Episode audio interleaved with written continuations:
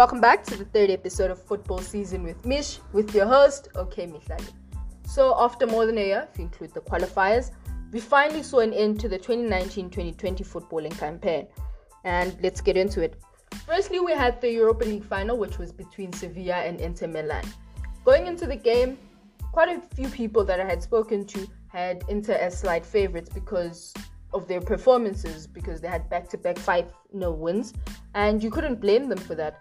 But you also couldn't really call Sevilla underdogs because they'd won the Europa League five times, including a three-peat.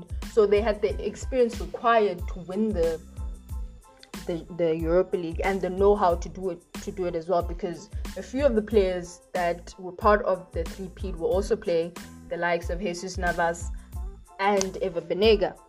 So it, it, it was a very feisty affair and Inter took the lead within five minutes because of a Diego Carlos mistake. It was the third penalty that he'd conceded since the teams got to Germany, and he'd been very he'd been very sketchy defensively. And Lukaku took that opportunities with both hands and dispatching the penalty very well.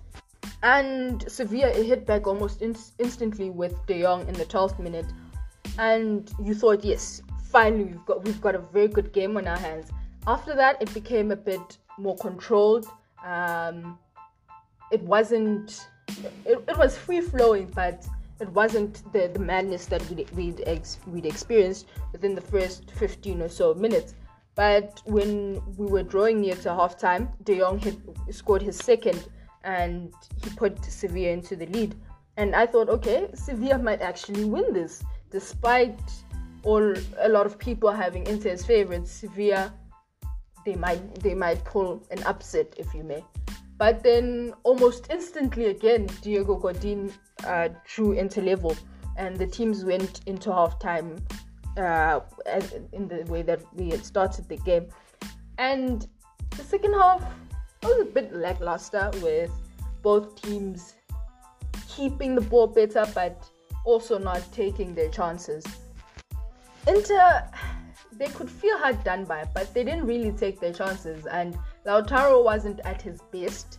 Lukaku, he had a few opportunities, but he also, after in the second half, wasn't the player that we'd gotten used to. And unfortunately for him, he scored the own goal, which sealed the game for Sevilla. And you you sort of feel sorry for him because when you play as good as he's played only to score the own goal that knocks you out of the final. It, it, it, it, it must it must be difficult for him. But for Sevilla, they, they worked hard and they played as a unit.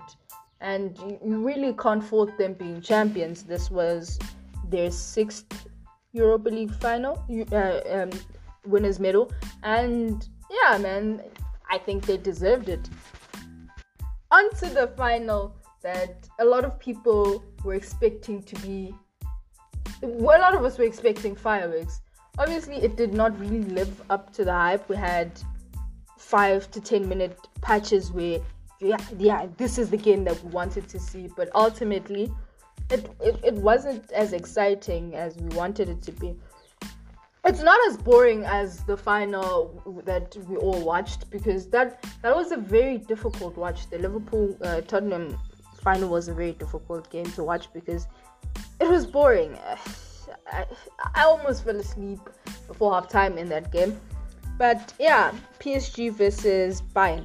PSG went into the game unchanged from the previous game, and I was a bit worried because going into a, a game of that magnitude with three defensive midfielders, I don't know if it was sticking to your guns because these guys you know that they can deliver or if it was a bit if there was a bit of reservation from Tuchel's side because Bayern Bayern's Bayern don't they don't need to keep a clean sheet to have a great game because they know that they will outscore you. So I thought Tuchel might put in let's say Draxler in place of what of either Herrera, Paredes, or Marquinhos. Obviously Marquinhos you can't really drop him because he had two goals in two games. So he, he he occasionally chips in with the goals when the front three aren't really firing. So you could understand the selection behind him. But with Paredes, I don't know. He he he seems a bit a bit hot-headed because he has a few red cards, but you really you think yes they need control in midfield so you you also you can also justify that selection. And the front three remained unchanged. On the side of Bayern I was a bit surprised that Hansi Flick went with Coman instead of Perisic. But you could understand it because um, Coman is a bit faster than Perisic because of the age of course. And you think yes he'd be able to get in behind Thilo Kehrer a bit better and faster than Perisic would be able to. First half, the first half wasn't really bad as we had the patches where it was an exciting game. Um, PSG, I think PSG had the bulk of the chances in the first half. Obviously, you, you have to give credit to Manuel Neuer for being back to his best. Um, one chance I can think of at the top of my head is when Neymar got in behind the defense and forced two, two consecutive saves from Neuer, and you thought, okay, Neuer made a good save, but a player of Neymar's quality should be should be at least, if not finishing the chances, or he should be creating better. And I think the pre- the pressure of him being the guy that is expected to create everything has gotten to him.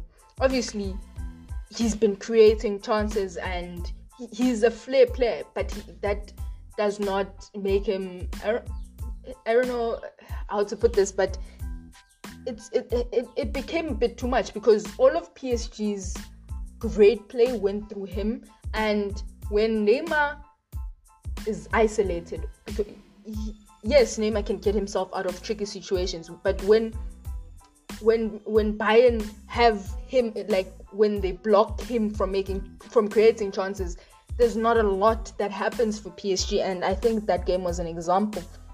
Mbappe also had a few chances that he should have buried. There was one where I think a Bayern player made the block, but you think if Mbappe was at his best, that chance is, is an easy finish for him. But ultimately, they paid the price for not taking their chances with Coman getting the goal, justifying um, his starting place. And you also have to give credit to the way that they've played throughout the competition. They are deserved winners. Um, Flick came in in November after Kovac had a disaster class against Eintracht Frankfurt. Uh, they were seventh when he came in and they ended the season with a treble. That's very good coaching because there was there's a quote from Kovac where I read that he couldn't get the players to press to press and to play to play the, in the way that they have. And overall you Bayern are deserved winners because they won all of their games convincing except for except for the for in the final they were very convincing in their games. And you have to give credit for to them and to their coaching staff, regardless of their performance. Because you look at Muller, you look at um, Lewandowski; those those guys weren't allowed, weren't really allowed to play their game, but that shows the quality in, that they possess in the Bayern team. Because even if Muller's not playing well, or Gnabry or Lewandowski, there's a Coman that can come in and actually uh, seal the game for them. And you look at the bench that they have. They have Benjamin Pavard. They have Philippe Coutinho. Those are actually good players that in almost any team in Europe, they're, they're automatic starters. But Bayern have such a good structure that those type of players they can they can easily come into the game and change the game for them. They also had Perisic. You think of Lucas Hernandez, who is a World Cup winner, but for them, they, they, they, they're such a good team, and I really don't think there's there's a way to stop this Bayern side because they've, they've brought in Sane, which who, who's definitely I think he's going to be a starter. Uh, Coman might go back to the bench, but they have their recruitment is excellent, and you really can't fault them being winners. On PSG side, they've spent a lot of money and their ultimate their ultimate objective was obviously to win the UCL, but it's just not happening for them. And you thought this season was their best chance, but it's it's difficult to see them doing the same thing again next year.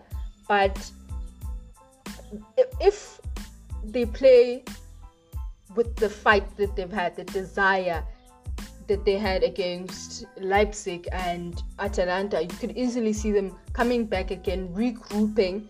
Um, I think the one place that they need to improve on is the creativity in midfield because it's just not really quite happening for them. But otherwise, I think they have a very good team, and next year they they they they'll, they'll all also be ones to watch. Um, I hope you enjoyed this episode. I tried to make it shorter than the last episode because it was a very long episode. And please feel free to uh, join in with thoughts and anything of that sort.